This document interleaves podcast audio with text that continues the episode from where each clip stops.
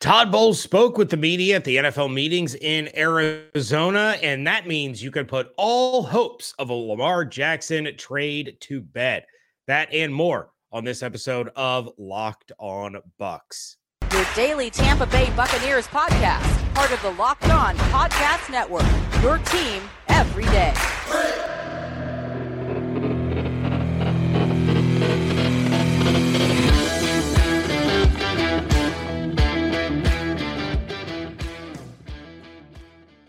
What's up, and welcome to the Locked On Bucs podcast, part of the Locked On Podcast Network, your team every day.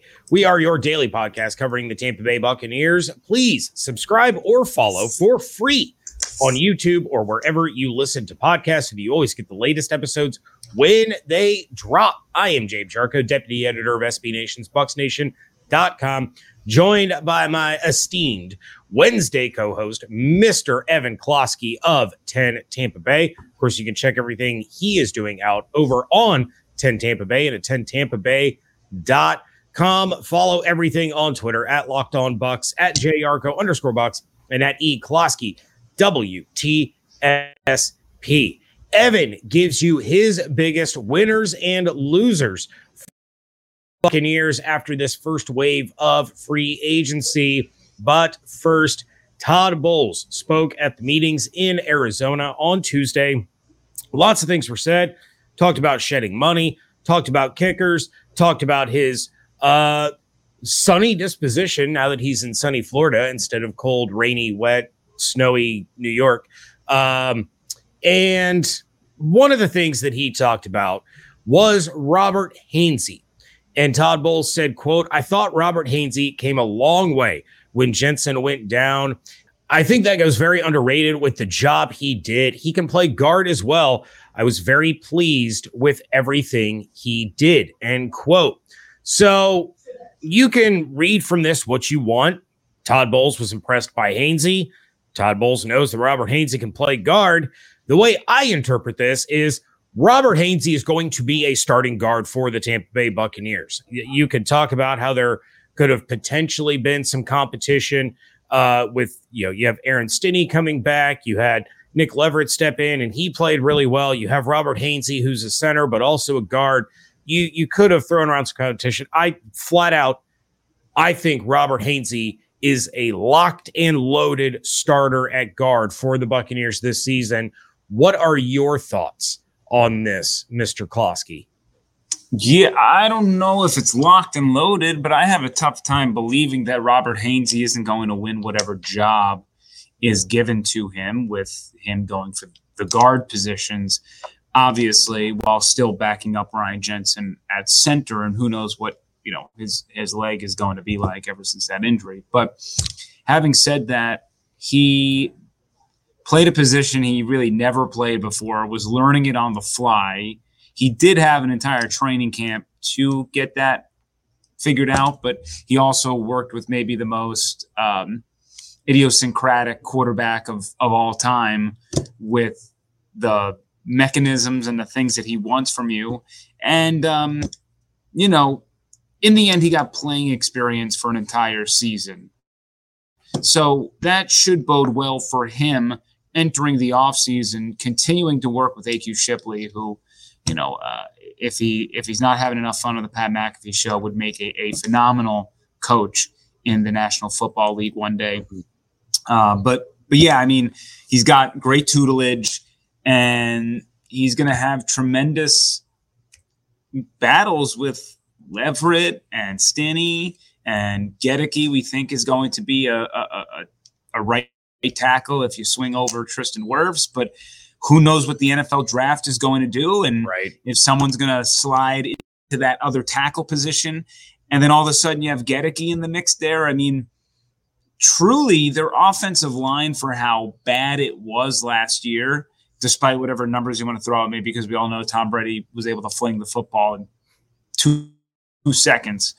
But there's a lot of good depth. And mm-hmm. when injuries naturally do happen on the offensive line, outside of Tristan Wirfs, who is irreplaceable, they're going to be okay, I think. You know, and I, I mean, I, I, would imagine Stinnie's going to have to work himself up after that tough injury last last year. So he he should just be depth and good depth come the middle of the season.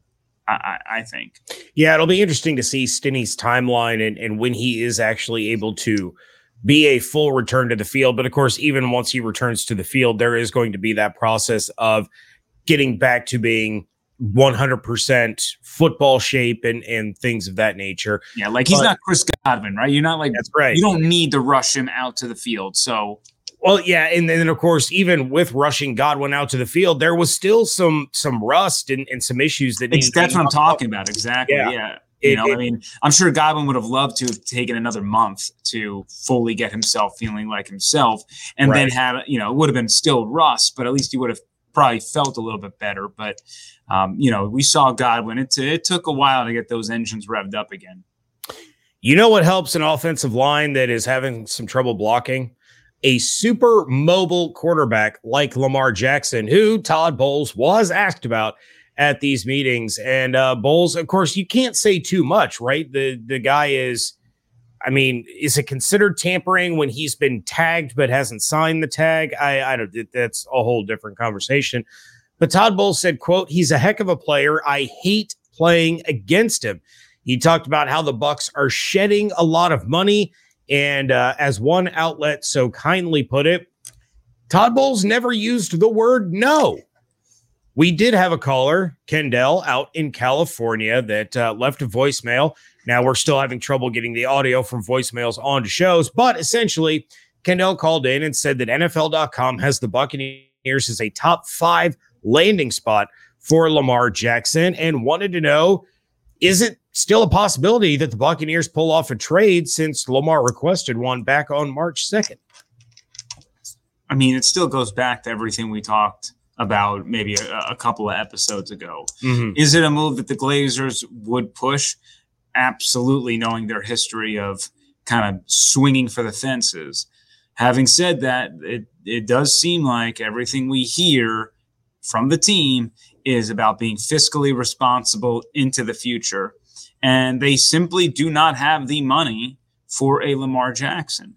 I also think they want to truly use 2023 to fit all of these young guys are for the most part. This is a great, they think they're going to be competitive because they're the ones that drafted a lot of these guys and are invested in these guys. You know, it's like your your kids. You're not going to be like, oh man, they suck, right? You're going to give them every ounce of the benefit of the doubt before you realize, okay, uh, maybe maybe this isn't the spot for them. Not now moving out of the kid analogy. They're always they're always in the family, whether they stink at sports or not. Yeah, uh, yeah, yeah. Well, you know, we'll see how that hockey career goes, right? That's um, right. but but ultimately, the, the money I mean, for them to bring in Lamar is just a huge pain in the tush to figure out how to make that money work this year. And then going further down the line, I, I think if Lamar was able to kind of play under the tag this year with Baltimore, mm-hmm. I think next year we would have a lot more to talk about and really go through the what ifs. But they would not only have to trade a couple of first rounders, which is an easy decision, to be honest, they would also need to trade a couple of significant players to get them off the books. And you're probably talking about someone who would help Lamar, uh, like like a Mike Evans or a Chris Godwin, and on top of maybe getting rid of a Shaq Barrett. I mean, you're you're you're you know you it's it's complicated. So I just um I think it's very easy for the Bucs to play the money line and say, yeah, it's a money thing. It's a money thing. A lot of other teams don't really have that out, but the Buccaneers do. I'm sure they're doing their due diligence. I just would never get your hopes up. It makes sense on black and white paper, but when you have to do the logistics and from everything we've heard, it just, uh, I really do think that the Buccaneers want to try to see what 2023 is going to be and figure out a lot of answers with their players, which will dictate movements uh, in 2024 and beyond. And again, if they do stink, there are two premier quarterback options coming out next year that being Caleb Williams and uh, and and Drake Maye. So I think if you stunk it up this year, there there is a at least something that you can fall back on and say, you know, Caleb Williams is unequivocally a game changer at the next level. I, I truly believe that. I couldn't be more uh, more high on on Caleb Williams as an NFL quarterback. Yeah, and I I know that I spent a lot of time a couple of weeks ago making my pitch for why it would make sense for the Buccaneers to make an offer for Lamar, give up the two first rounds, and I don't know, it was like 12 hours after that episode. Yeah, you mushed it. Uh, you know, Baker Mayfield had had agreed to terms. And look, I I think at that point, as soon as Baker was the Bucs guy, it was because they couldn't figure out how to get the money to work to the point that Baltimore wouldn't match.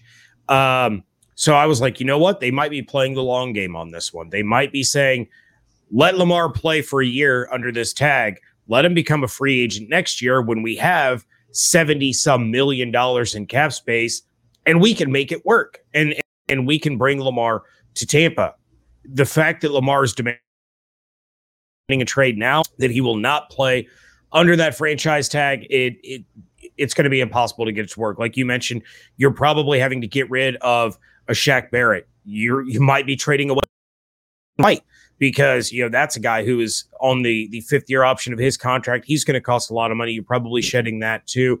It's just the the logistics of it. It's not impossible, but I would say it, it's as likely as uh, me going out to dinner and a movie with Carrie Underwood this weekend. So Thank you. I appreciate that.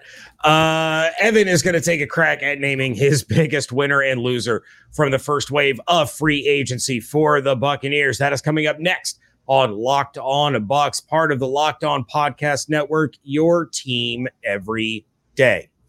The tournament is heating up, and there is no better place to get in on the action than America's number one sportsbook. That's because right now, FanDuel is giving new customers a no sweat first bet up to $1,000. That's one up to $1,000 back in bonus bets if your first bet doesn't win.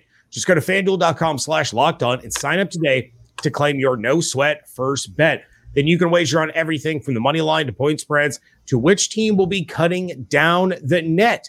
The two Florida teams, Miami at 450 and Florida Atlantic at plus 550 are the two longest odds remaining. All of this on an app that is safe, secure, and super easy to use. So don't miss your shot at a no sweat first bet up to $1,000 when you join FanDuel today. Just go to fanduel.com slash locked on to sign up. Make every moment more with FanDuel.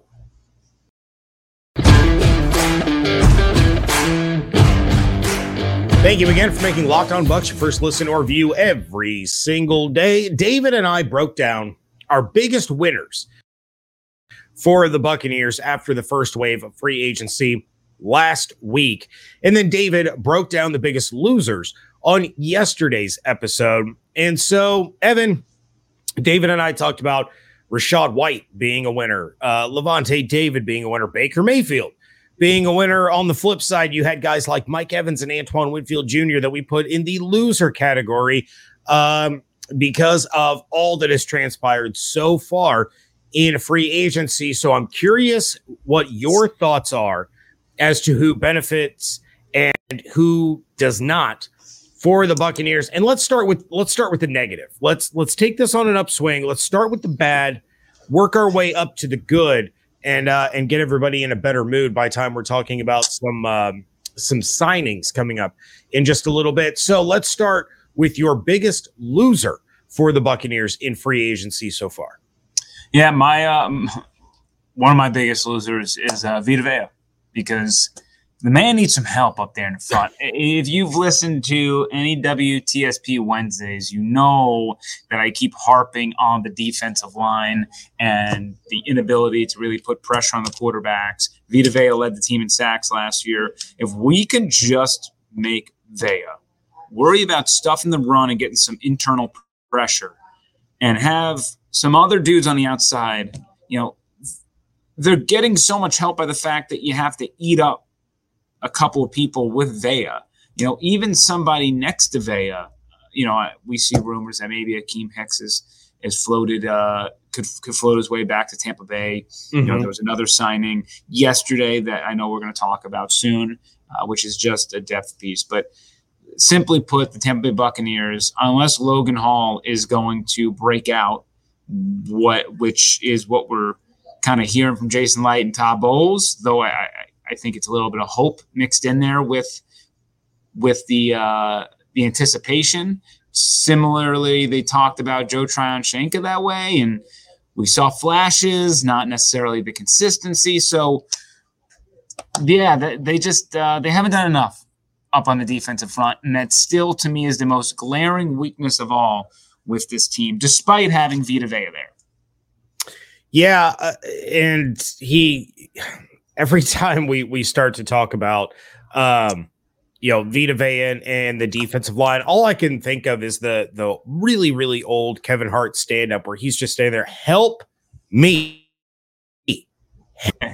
Uh, that, that's all I can think of, and and Todd Bowles did speak about how they bring back Akiem Hicks. That is a guy that they are still hoping that they can have return to the team, but he doesn't solve everything either. You you still need help, and and we've talked about on numerous mock draft Mondays having to get you know a three four defensive end to line up opposite of of Vita Vea.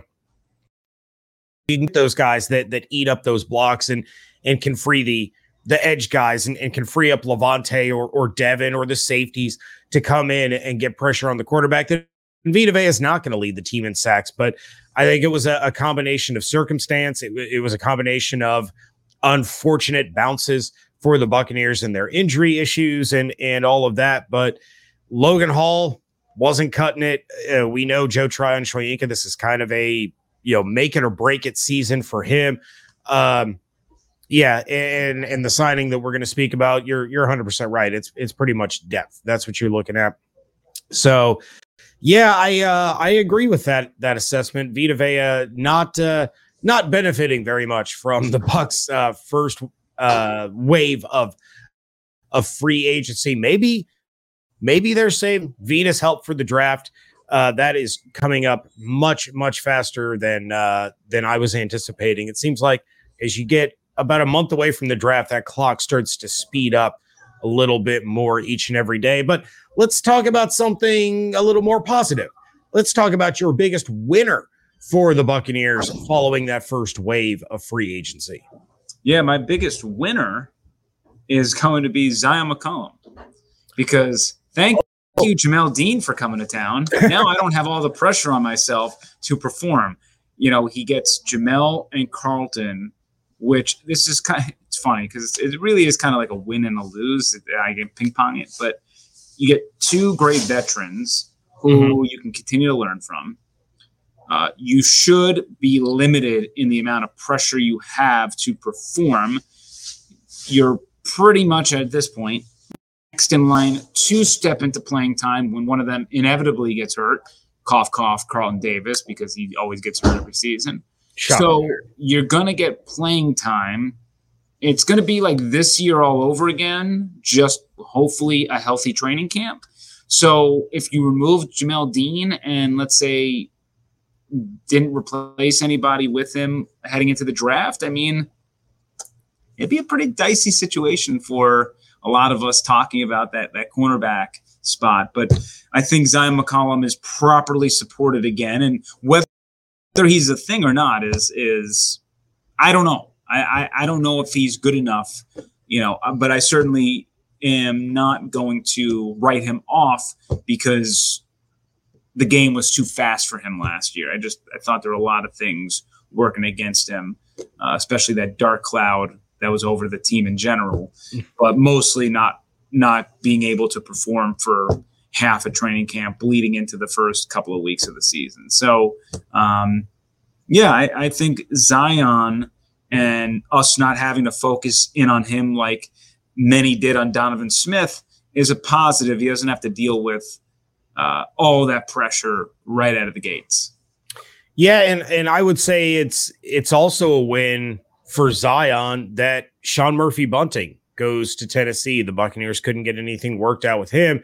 So now he has an opportunity to, I won't say start in the slot, but he has an opportunity to compete for that job. We're going to assume that the Buccaneers address the cornerback position in the draft. So he's going to have, you know, competition there. He's going to have competition from, you know, other you know, other guys on the roster, guys from the practice squad, guys that have come come in and out. Uh, D Delaney is probably going to be in the mix there, so it gives him the opportunity and and something that I continue to believe, and everyone's entitled to their opinion, but I truly believe that after quarterback, cornerback is the toughest position to transition to from college to the NFL. So you have kind of that that learning year for Zyon McCollum getting used to the NFL game.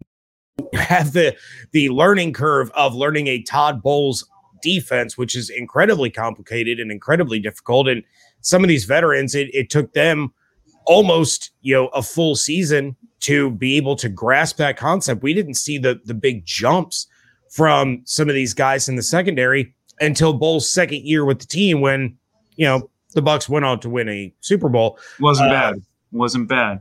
So you're looking for a, a big step in growth from Zyon McCollum. He has the intelligence, he has the athletic ability, he has the size, he has the the work ethic, but you need to see that jump, and it, it's not going to be handed to him. So yeah, I I actually really like that pick. That you know, this could end up being a win for Zyon. They picked him for a reason, and uh, we're going to see if if he has what it takes to fill Sean Murphy Bunting's role as that uh, as that slot corner. So, a couple of moves that the Bucs did make makes you question if they made the right decision or not at a pretty pivotal position that they have not had a whole lot of luck with. That is coming up next here on Locked On Bucs.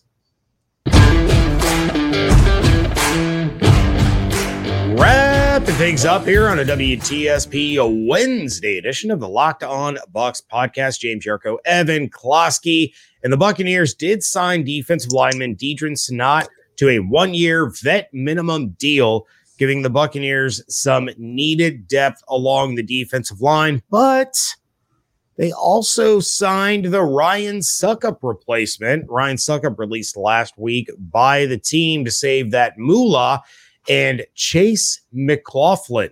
McLaughlin? McLaughlin? Mc- uh, Sarah McLachlan. Yes. Chase McLaughlin. I think. McLaughlin. Okay. So we don't have to uh, be very concerned about, you know, the the abandoned puppies uh, when talking about this kicker. But he is joining the Buccaneers, uh, 26 years old.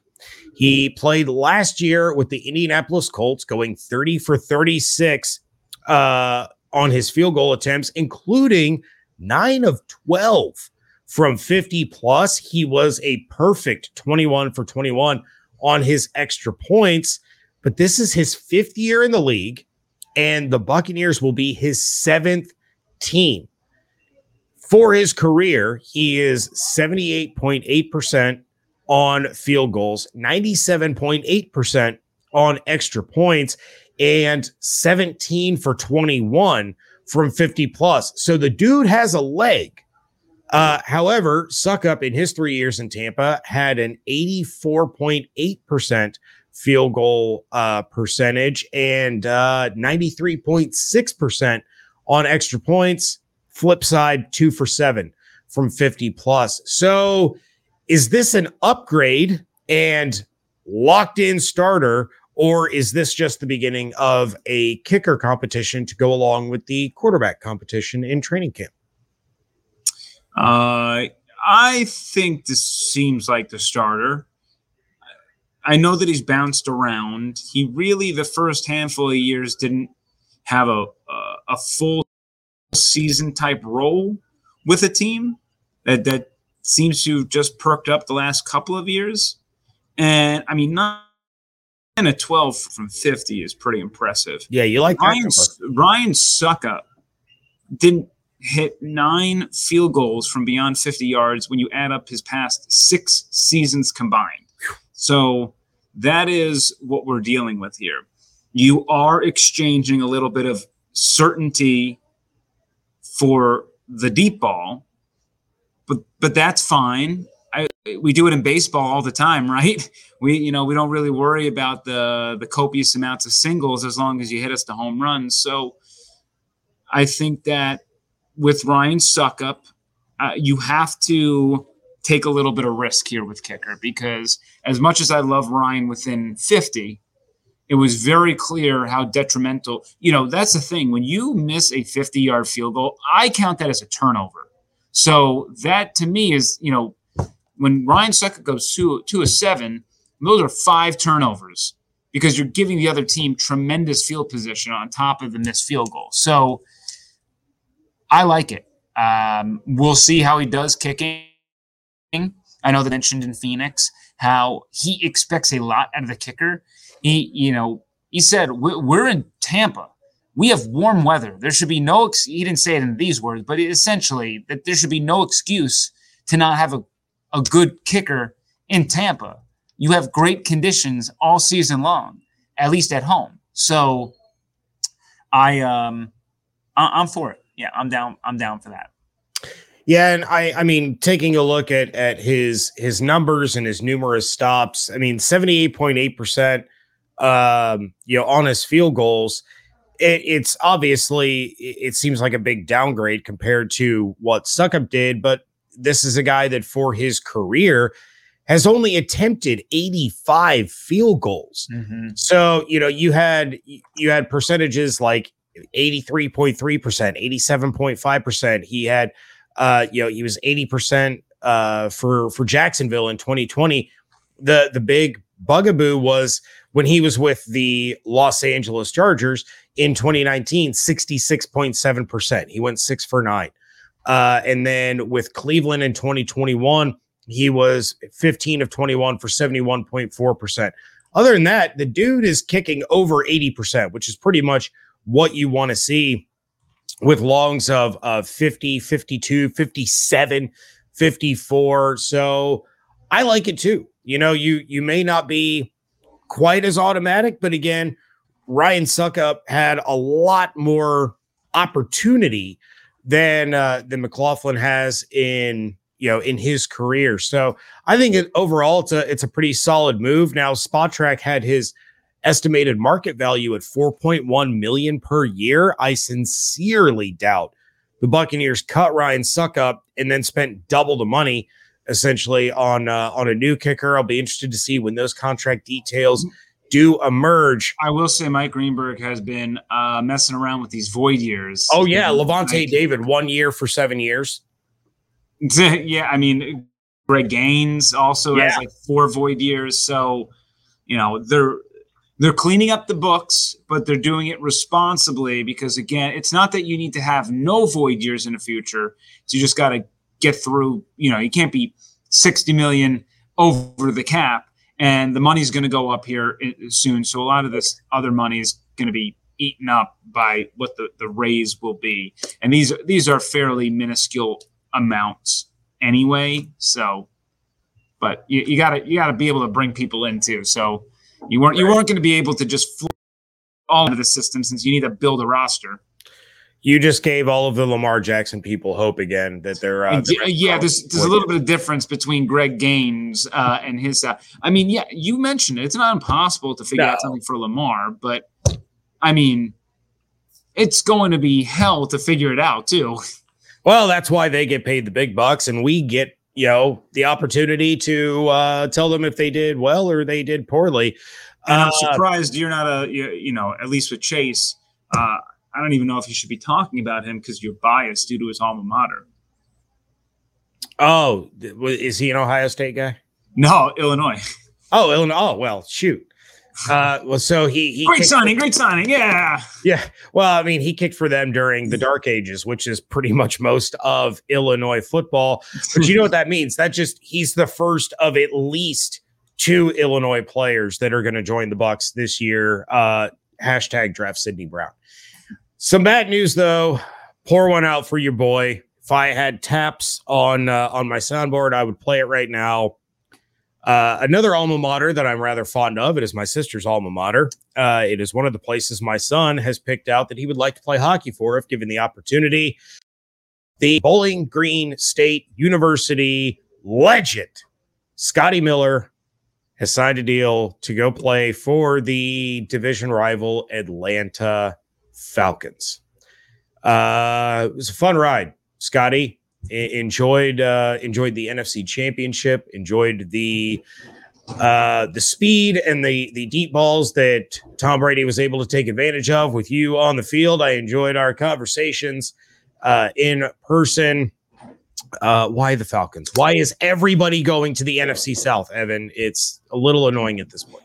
Look, love Scotty, love everything he did for this franchise. Will go down in history with one of the most momentous plays in franchise history. I mean, you know, you think Rondé Barber is probably at the top, but but Scotty Miller is is not far behind Barber's interception in, in Philadelphia. It just when you think of that that Super Bowl run, that's the first play that comes to your mind. But is it really that big of a game for Atlanta? You know, the I mean, he really didn't do much for the Bucs last year when they desperately needed speed and help, and they still couldn't find a way for him to get on the field and and be a consistent threat. So he had that tremendous performance in the two minute drill of the Rams comeback. I believe it was the Rams or the mm-hmm. Saints, but I think the Rams won. Yeah, oh yeah, it was uh it was Scotty and Cade Otton during yeah. that that Rams game. Yeah, so I mean, we love Scotty. I, I don't think that anybody in Tampa, as, as far as fans are concerned, should be shaking in their space booties because he's you know, with the team. It's just going to be nice to see him twice a year. Honestly, it's going to be nice for the players to see him more than uh, you know. I don't know what his role is going to be in Atlanta, but they're they're taking a flyer on him, and and we wish him the best. You know, just don't score your touchdowns against Tampa Bay. I Desmond Ridder to Scotty Miller. 75 yard touchdown against Tampa is something that's going to happen. Book Maybe it. that very well might happen. Book it. Uh, we'll, we'll, we'll see. So now I, I know uh, like you said, fans aren't aren't going to be you know crying or or burning jerseys or anything like that. Uh, but it's it's a little disappointing to see him go. A lot of fond memories of Scotty Miller in his time in Tampa. He's always going to be a fan favorite, uh, especially for that for that NFC Championship game. He uh, he was a lot of fun, absolutely a lot of fun, just like this episode has been. But our time has come. We will bid you all do. Thank you all for making Locked On Bucs your first listen or view every single day. Now make your second listen to Locked On NFL Scouting with the Draft Dudes. From free agency to the draft, salary cap management, and more. Join NFL experts Kyle Crabbs and Joe Marino as they take you through what it's like to build a successful NFL franchise every Monday through Friday. Find Locked On NFL Scouting with the Draft Dudes wherever you get your podcasts and on YouTube. We will be back with another episode tomorrow. If you have questions, thoughts, concerns, reactions, of course, send those in to the email lockedonbucs at gmail.com or on Twitter at Locked On Bucs in the DMs. Those are always open. Check out everything that Evan is doing over on 10 Tampa Bay and at 10tampabay.com. Check out my work over at bucsnation.com. And of course, follow everything on Twitter at Locked On Bucs, at JYarcho underscore Bucs, and at E Klosky WTSP. Hope you all have an absolutely outstanding day. Stay safe, stay healthy, fire the cannons. We thank you so much for joining us right here on Locked On Bucs, part of the Locked On Podcast Network, your team every day.